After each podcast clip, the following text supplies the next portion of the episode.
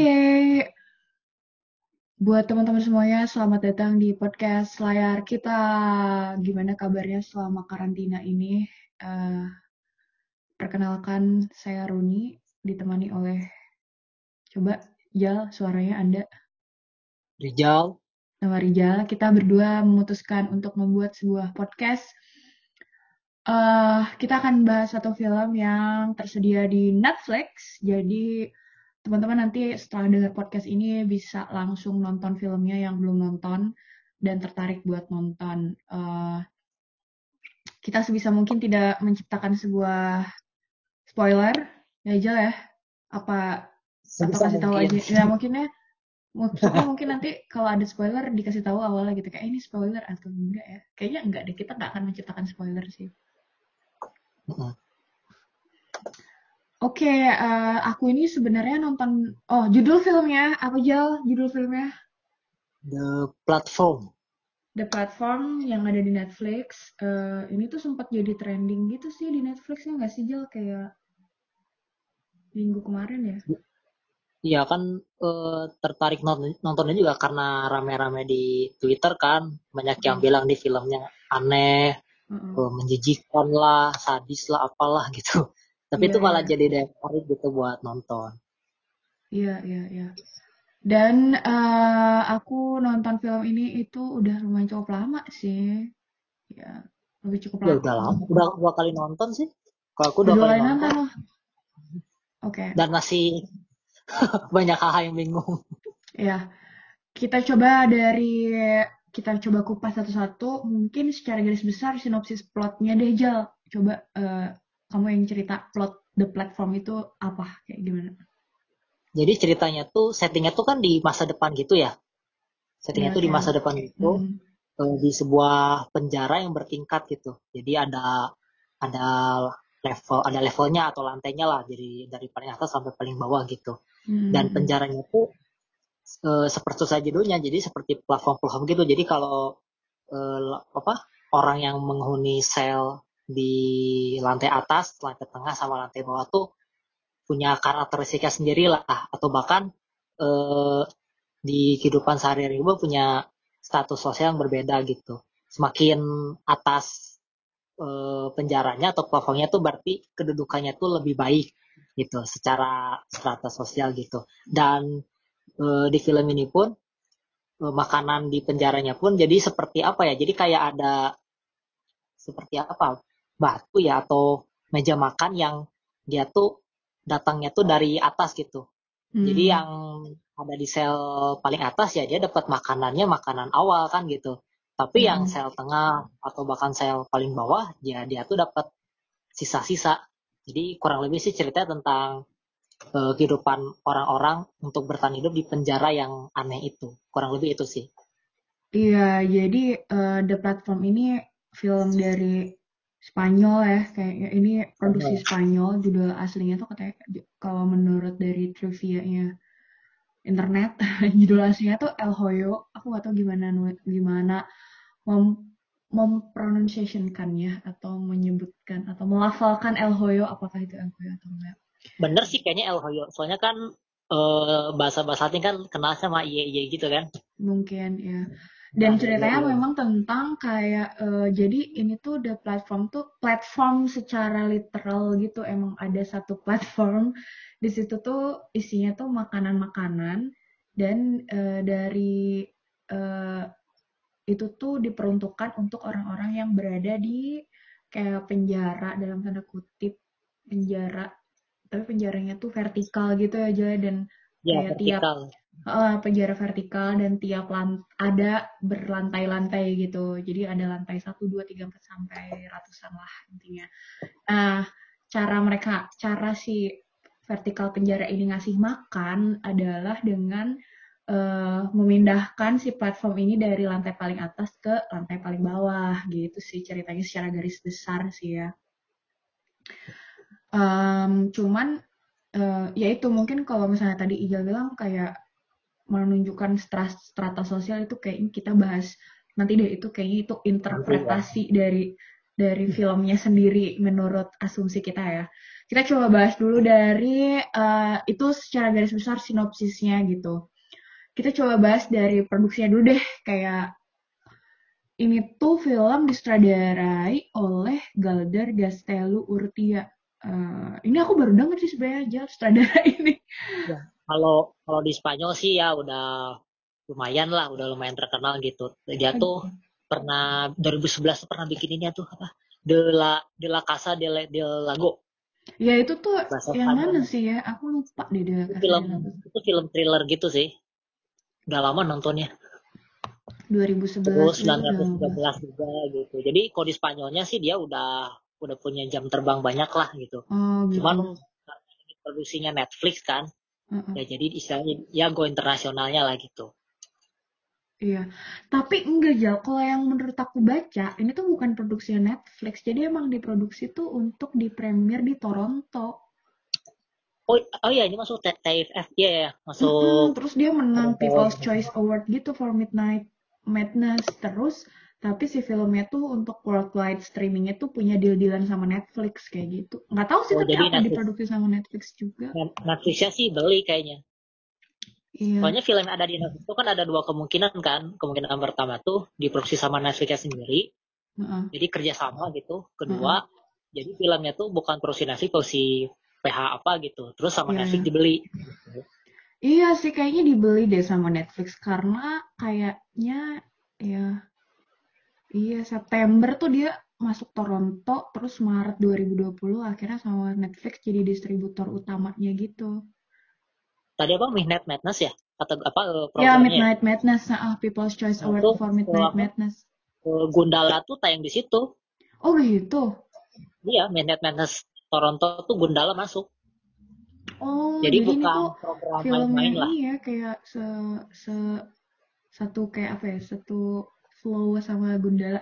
Tapi keren ya kalau misalnya Gundala tiba-tiba dibeli Netflix juga jadi distributornya gitu. Wah, mantap sih kalau kayak gitu. Kan akhir akhir Juli itu mau tayang di Amerika kan pemberitanya baru keluar kemarin. Gitu ya. Hmm. Oke, okay, back back to film berarti si Galder sutradaranya nih si Galder Gastel Urtia tuh emang spesialis film-film yang agak-agak apa ya uh, ini kan kalau dipikir-pikir nuansanya tuh emang nuansa thriller juga kan Jal? Iya. Uh -uh. tapi kalau jadi sutradara ternyata dia tuh baru bikin tiga film. Dan hmm. The Platform tuh ternyata film panjang pertamanya. Oh gitu. Ya, gue ternyata film pendek. Udah lama sih nontonnya. Lupa nonton di mana dulu. Iya iya iya. Kebanyakannya nah, jadi produser. Uh, menurut kamu nih nuansanya kayak gimana sih? Kayak pengambilan kita bahas secara filmografi anjay. Padahal kita juga nggak ngerti-ngerti amat. Maksudnya kayak uh, ini apa kayak nuansa-nuansa pengambilan gambar asoy udah macam kayak yang tukang bikin film. Padahal emang hobinya emang cuma bahas-bahas doang.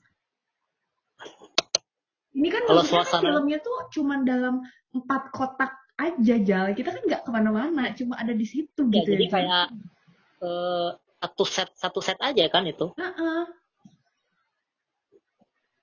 Dan kalau kalau nonton ini tuh kesan awalnya ya udah udah kesannya udah kelam sih, udah dark gitu kan. Udah ah, ini film pasti pasti nggak bener gitu, pasti nggak bener dan bener aja gitu banyak banyak adegan-adegan yang wow. Maksudnya film pastinya bener tuh emang kayak thriller-thriller gitu sih ya. Emang nuansanya tuh nuansa-nuansa Iya emang kita dibawa dari awal tuh emang nuansanya tuh kayak gelap-gelap gimana ya kayak. Dan awalnya kan kita bingung nih apa kita tuh kayak ini ada di mana gitu kan sama kayak si karakter si goreng ini kan namanya iya. kok goreng sempat sempat nih namanya goreng gitu. Iya. sempat nih kan nih uh, apa subtitle yang tipe atau gimana gitu kan iya. namanya goreng gitu ternyata, ternyata emang, emang bener, bener namanya goreng. namanya goreng gitu atau artinya kalau dalam bahasa Spanyol apa nah begitu si goreng ini dia terbangun di sebuah platform yang ya aneh gitu. Dia juga bingung kan ada di mana. Tahu-tahu satu sel sama sel Terima kasih, cowok ya? cowok ya? Nah dia bingung ada di mana gitu. Udah gitu begitu ngeliat makanan kan yang uh, teman satu selnya kan kayak kelaparan banget. Uh kayak kalap gitu kan. Mm -mm dan kita ngerasain gitu kebingungannya di ya 20 menit pertama lah. Iya sih asli asli. Kita jadi ada kayak di uh, ini ya di posisinya si goreng. Oh ya buat uh, Wah, bentar-bentar ada telepon cuy. Ini bisa di pause nggak sih? Udah paling aku aja yang ngomong lah. Oke, okay, setelah mengangkat telepon, kita lanjut lagi. Um, oh, dan tadi kita lagi ngobrolin soal nuansa ya, nuansa dari si filmnya itu ya nggak sih, Jal? Ya, nuansa, kesan lah. Kesan-kesan dari kesan kesan pengambilan gambar dari filmnya. Tapi aja yang menurut aku ini tuh menarik banget. Ini film tuh walaupun tempatnya cuma ada di vertikal penjara vertikal dan itu kan literally cuma kotak doang gitu ya kotak ada bolongan di tengahnya yang isinya tuh ya itu makanan platform yang pindah-pindah pantai tapi itu tuh beneran ya aku pas nonton tuh nggak kerasa loh nggak kerasa kayak ih ini ngebosen ini gitu. Nggak gitu ya nggak sih Jo? Ya walaupun ton filmnya lambat ya tapi nggak uh, ngebosenin gitu. Iya karena uh, mungkin karena keanehannya itu jadi kita tuh kayak pengen tahu gitu kayak pengen tahu kelanjutannya kayak ini ada apa nih setelah ini ada apa nih setelah ini setelah ini kayak gitu. Ya nggak sih Jal? sama kenapa bisa ada di situ terus kenapa mm penjara itu bisa ada gitu kan? Mm dan uh, dia tuh kan emang masuk penjara juga si goreng tuh namanya si goreng itu kan masuk penjara dengan alasan yang uh, mungkin nanti teman-teman buat nonton aja sendiri intinya si goreng itu masuk penjara bukan karena dia kriminal intinya gitu jadi dia masuk si platform ini tuh secara sukarela. Nah, kenapa dia secara sukarela masuk platform ini? Harus ditonton filmnya, bener nggak? Dan waktu awal-awal mulai tuh si Goreng tuh dia terbangun bareng sama satu bapak-bapak ya sih namanya Terima Kasih. Itu dia berperan penting dalam dalam perjalanan hidup goreng di dalam di dalam penjara ini. Karena dia kan yang ngasih insight-insight tentang tempat itu tuh pertama kan dia karena satu iya. sel kan. Iya karena satu sel.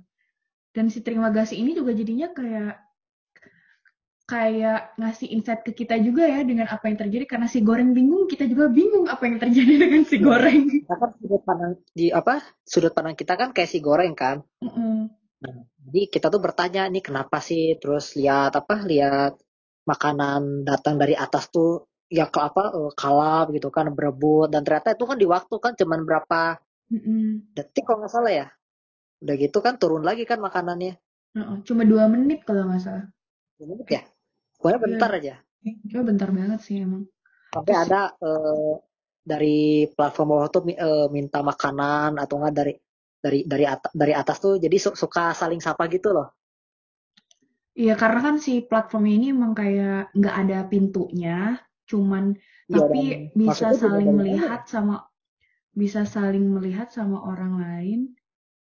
Uh, oh, oh, Jal, Jal ini ada trivia yang trivia yang ini di Wikipedia nih ada sebuah trivia dari namanya si goreng. Jadi si goreng ini namanya emang dikasih dari goreng literally artinya fried dalam Malaysia dan Indonesian. Padahal. iya. Terus terima kasih ini tuh dari terima kasih cuy. Terima kasih. Oh. Yang artinya thank you in Malay Indonesian language. Oh iya tuh cuy ini tuh emang terus ada tokoh lain si Imogiri name after Imogiri itu artinya Royal Graveyard in Indonesia. Berarti emang si goreng ini tuh namanya emang dari bahasa Indonesia cuy. Ini di Wikipedia ini trivia banget. ya terima kasih mungkin karena ya bisa dibilang kan si terima kasih kan nggak apa ya berpengaruh banget kepada si goreng kan selama di situ kan mungkin mm -hmm. ya dan apa secara nggak langsung juga bisa mengubah uh, pemikiran sama keperbedaan si goreng juga. Bener sih. Oke deh, uh, itu dalam nuansanya. Jadi mungkin teman-teman bisa kebayang. Jadi itu ada uh, penjara vertikal dan suasananya emang dark dan emang uh, bentuknya thriller gitu. Dan um, emang ini filmnya untuk dewasa, bukan untuk remaja. Remaja nggak tahu sih. Remaja nggak tahu. ini ini dewasa sih ya. Ini kayaknya dewasa sih. Ya, ya iya dari dari menit-menit awal udah kerasa nih film bukan film remaja bahkan anak-anak. Iya iya iya filmnya. Nah ini filmnya itu balik lagi ke uh, kita bahas soal film ini ada interpretasi yang um, apa ya asumsi dan kesotoyan kami. menurut menurut pokoknya pokoknya abis nonton ini kamu gimana aja? uh, asumsinya tuh interpretasi tuh ke mana-mana gitu jadi kita tuh kayak dibikin liar banget gitu di ke mana soalnya sudut pandangnya kan atau apa ya pesannya tuh kan macam-macam gitu loh mm-hmm. ada misalnya simbol-simbol kapitalisme lah mm-hmm. ekonomi lah bahkan ada dalil-dalil ya mm-hmm. Ya ada dalil-dalil Alkitab gitu jadi ini bisa dari sudut pandang mana pun dilihatnya makanya interpretasinya itu bisa luas dan liar banget gitu Mm-hmm. Kayak wah adegan ini tuh metafor ini maknanya ini gitu. Jadi imajinasi kita tuh benar-benar bermain kan di film ini. Iya, iya. Jadi ini filmnya emang agak-agak filosofis gitu.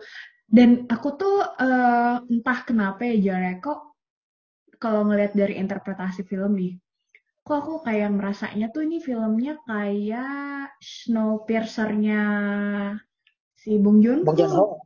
Iya nggak sih? Em. Iya nggak sih? Iya, cuma Jadi, baik, uh, Snow, Snowpiercer tuh lebih lebih fun kali ya hitungannya ya. Iya karena lebih berwarna aja gitu kayak ya, lebih, lebih tiap gerbongnya ada, ada ya tiap gerbongnya ada macem-macem gitu. Iya di di Snowpiercer kan ada Chris Evans juga lah gitu kan. Iya benar-benar. Kalau di sini kan benar-benar ya case-nya kan buat orang Indonesia kan pasti nggak ada yang kenal gitu kan. Uh-uh. Terus emang rata-rata kan adegannya menjijikan, tapi menjijikannya tuh le- uh, masuk konteks ceritanya gitu. Jadi ada alasannya kenapa uh, adegannya tuh sampai ada yang bilang oh bikin mual karena makanannya kan makanan sisa kan itu kan. Iya yang dimakan kalau di lantai bawah bawahnya. Oh ya baru ingat jadi meja yang dipakai buat ngasih makanan itu suka diisi juga sama orang-orang yang dari platform atas turun ke bawah. Jadi uh, dari platform atas bisa turun ke bawah tapi nggak bisa ke atas. Makanya yeah. waktu ada yang pengen ke atas kan ternyata nggak bisa gitu kan. Iya yeah, iya. Yeah. Dan iya dan uh, iya pas aku nonton ini tuh kayak ini kok kalau lihat dari interpretasi ya mirip-mirip Snowpiercer lah di mana di mana orang-orang yang ada di bawah tuh nggak bisa naik ke atas gitu. Kayak iya itu kan kan menggambarkan orang keras bawah yang buat ke atas tuh nggak bisa. Iya kayak ini ya kayak pembicaraan kelas gitu anjay. Kayak pembicaraan kelas antara kelas-kelas bawah dan kelas-kelas atas di mana kalau kelas atas berarti masih bisa dapat makanan yang bagus gitu terus kelas bawah ya, enggak. dan yang bawah mah cuma sisa-sisa. Oh kayak gitu remeh-remeh doang. Iya dan Snowpiercer kan sebenarnya ya mirip juga gitu kan gerbong depan sama gerbong belakang gitu di mana oh. orang-orang gerbong belakang tuh emang cuma dapet yang sisa doang gitu. Jadi aku juga kayak pas ngeliat ini tuh kayak apakah sutradaranya terinspirasi dari Snowpiercer?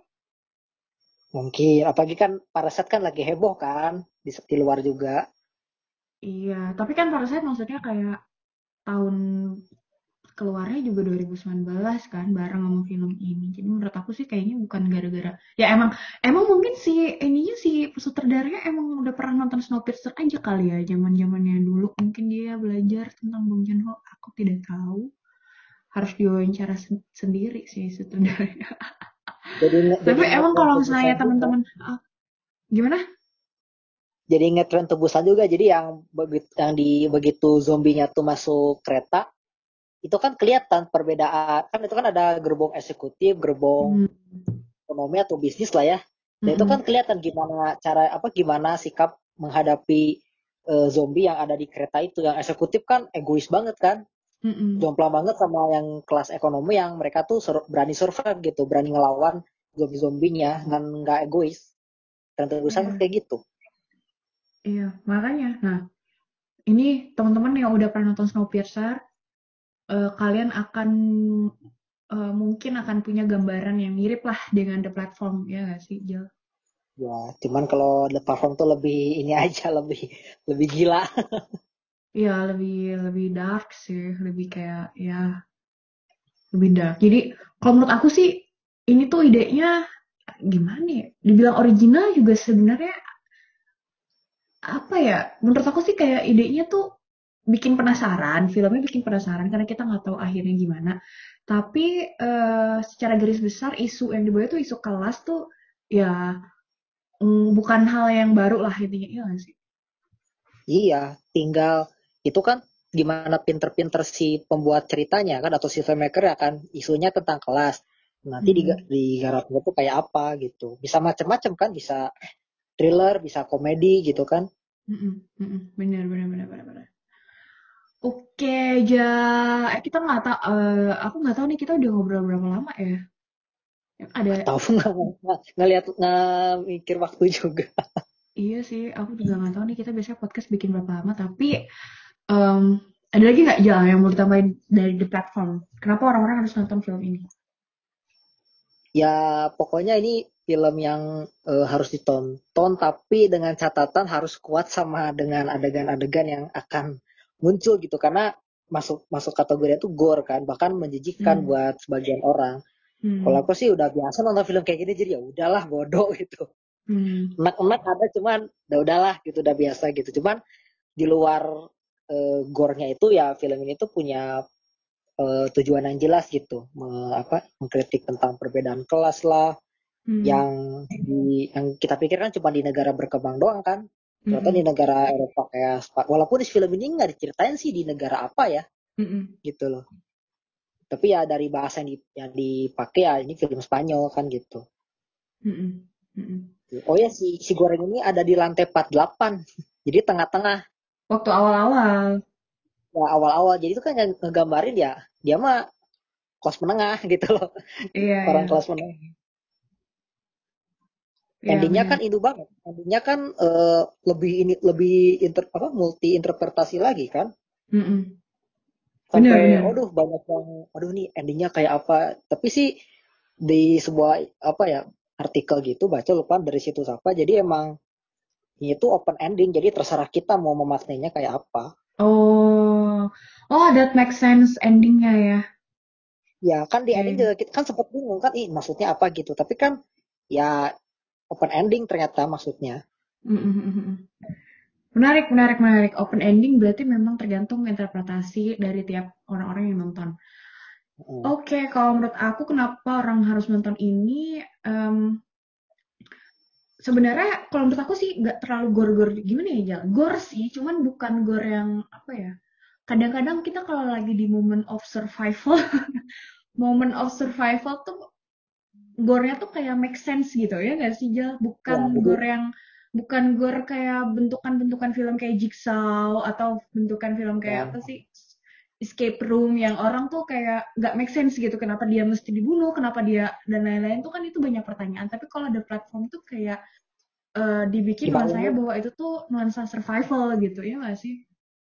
Ya jadi kayak kesannya kayak dimaklumi gitu segala kegoran yang ada tuh Nah itu sih yang bikin menarik. Dan kita juga penasaran sama pendapat dari teman-teman soal interpretasi dari the platform.